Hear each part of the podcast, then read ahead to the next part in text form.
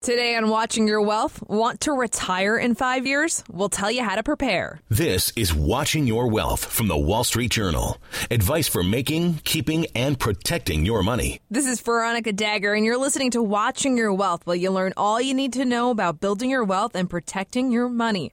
Anne Tergesen is a wealth advisor reporter for the Wall Street Journal, and she's here to tell us what steps we need to take if we want to retire in five years. Welcome, Anne. Thanks for having me. My pleasure. This so this is a worthy goal. So there's a couple buckets we need to think about, and that first bucket, five years out, is that lifestyle bucket. What do we need to think about when it comes to how we're going to spend time in retirement? Yeah, you know, I think this is often overlooked when you hear about retirement planning. People really focus on the money. Um, and eh, just as important, or actually in some ways more important, is planning how you want to spend your time. And honestly, the farther out you can do this, better because how much money you need is really going to be dictated by what you want to do. Right. and obviously, you've got to be somewhat realistic. You know, you can't just say, well, I'm going to, you know, go on world cruises constantly unless you have a huge amount of money. But you really need to be somewhat honest with yourself in terms of taking an inventory of your past interests, your current interests, your hobbies, you know, just things that you like to do. Um, it, it, sounds stupid to plan your time, but when you're, you know, caught, caught up in the working world, um, you don't have a lot of time to think about what you would do if you had just, you know, open-ended time. And I think a lot of people assume that retirement is going to be so much fun, and then they retire and they find that they're a little bored. So mm. I think it really mm. it, it pays to be proactive in this regard and there's a lot of resources out there that people can avail themselves of. They don't have to just kind of sit alone with a notebook and think. Give us a resource or two that people might want to start looking at. Sure. Well, there's an organization called Encore.org, which is really a fantastic organization, and it helps people kind of brainstorm what they might want to do in their second act or their third act, whatever it may be. Often, the emphasis there is on pairing some kind of socially engaged, um, whether it be volunteer volunteer work or or paid work, but something that can allow people to kind of give back to organizations that they believe in.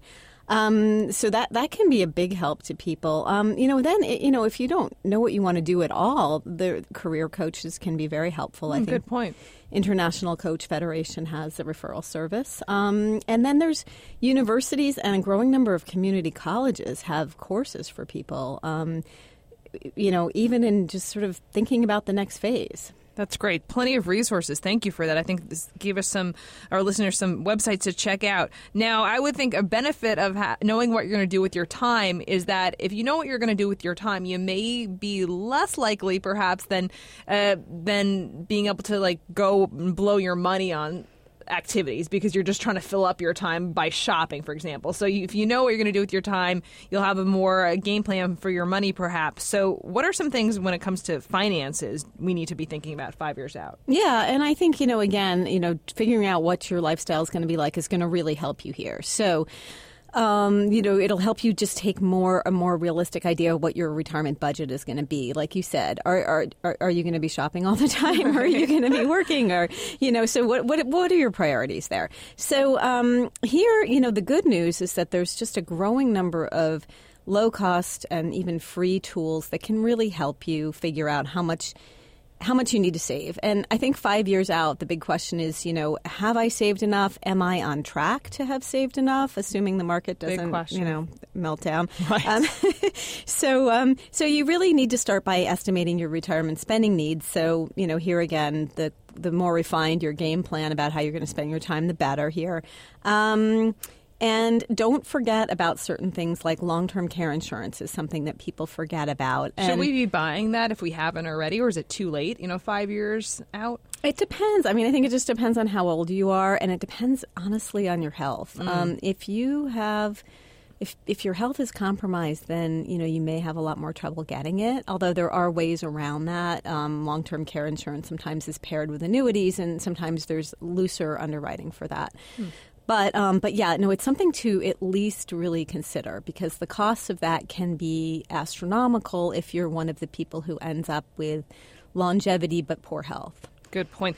What about IRA provisions? What should we be thinking about when it comes to our IRAs? Well, here it's really important to, if you haven't saved enough, or even if you have and you just want a little extra insurance, with both IRAs and 401ks, um, the IRS allows people who are over 50 to contribute extra to the, to those accounts. I think with IRAs it's an additional thousand dollars annually. With 401ks, um, it's more. So it's it's important to take advantage of those provisions if you qualify. For sure. Estate planning, what can we be doing in this far in advance? Um, so with estate planning, it's it's very important to make sure you have a will. You have at the very least that you have a, a power of attorney for your financial matters. Who, someone who that means somebody who can step in in case you're incapacitated and unable to make decisions. Um, uh, or communicate. Um, and also healthcare directives. It's important to think about what kind of care you want to receive if you become debilitated or, or at the end of life. And it's also important to appoint someone to make those healthcare decisions for you. So at the very, very least, those are very basic estate planning steps that like everybody needs to take. Crucial steps indeed. Thanks so much, Anne. You're welcome. Would you stick around and take our financial version of the Proust questionnaire? I will. All right, you stick around too. Hi, I'm Paul Vigna. I'm Steve Grocer. And this is the promo where we tell you how badly you're going to feel if you do not subscribe to the Money Beat podcast. You are going to feel worse than a sad trader on the floor of the New York Stock Exchange, worse than a short seller on the day of a big rally, worse than a Kardashian without hair care products. Okay, Paul, I think we get the picture. Go to iTunes and WSJ.com slash podcasts. You want to sign up for this one. WSJ Podcasts. Listen ambitiously. Now, from our studios in New York, here's Veronica Dagher.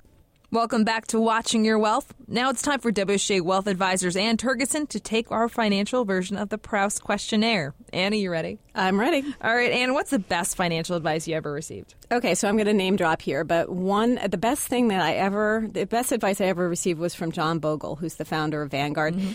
Um, he uh, early on educated me in the benefits of low cost index funds. And I think that that is just an enduring lesson because cost is the one thing that investors really can control. So you get a diversified index fund, it's very low cost, you can keep more of the returns for yourself. For sure. Worst financial advice you ever received? I'd say flip side, you know, cost again, cost really matters. I mean, there's all sorts of fancy investments out there, but the higher the cost, the more the um, investment company is going to keep and the less you're going to get. So just avoid high cost investment products. Great point. Money can't buy Oh boy, fill in the blank for us, Anne. Um, well, certainly, I guess money can't buy happiness. The cliche is probably true.